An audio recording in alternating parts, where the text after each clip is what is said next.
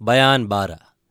वो दिन आ गया कि जब बारह बजे रात को बद्रीनाथ का सिर लेकर आफत खां महल में पहुँचे। आज शहर भर में खलबली मची हुई थी। शाम ही से महाराज जयसिंह खुद सब तरह का इंतज़ाम कर रहे थे। बड़े बड़े बहादुर और फुर्तीले जवां मर्द महल के अंदर इकट्ठा किए जा रहे थे। सभी में जोश फैलता जाता था। महाराज खुद हाथ में तलवार लिए इधर से उधर टहलते और लोगों की बहादुरी की तारीफ़ करके कहते थे कि सिवाय अपने जान पहचान के किसी गैर को किसी वक्त कहीं भी देखो तो गिरफ़्तार कर लो।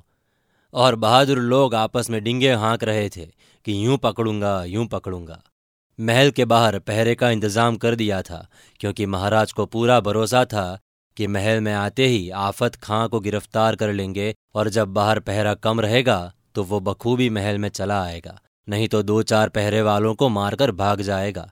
महल के अंदर रोशनी भी खूब कर दी थी। तमाम महल दिन की तरह चमकने लगा था। आधी रात बीतने ही वाली थी कि पूरब की छत से छह आदमी धमाधम कूदकर धड़धड़ाते हुए उस भीड़ के बीच में जाकर खड़े हो गए, जहाँ बहुत से बहादुर बैठे और खड़े थे। सबके आगे वही आफत खां, बद्रीनाथ का सिर हाथ में लटकाए हुए था।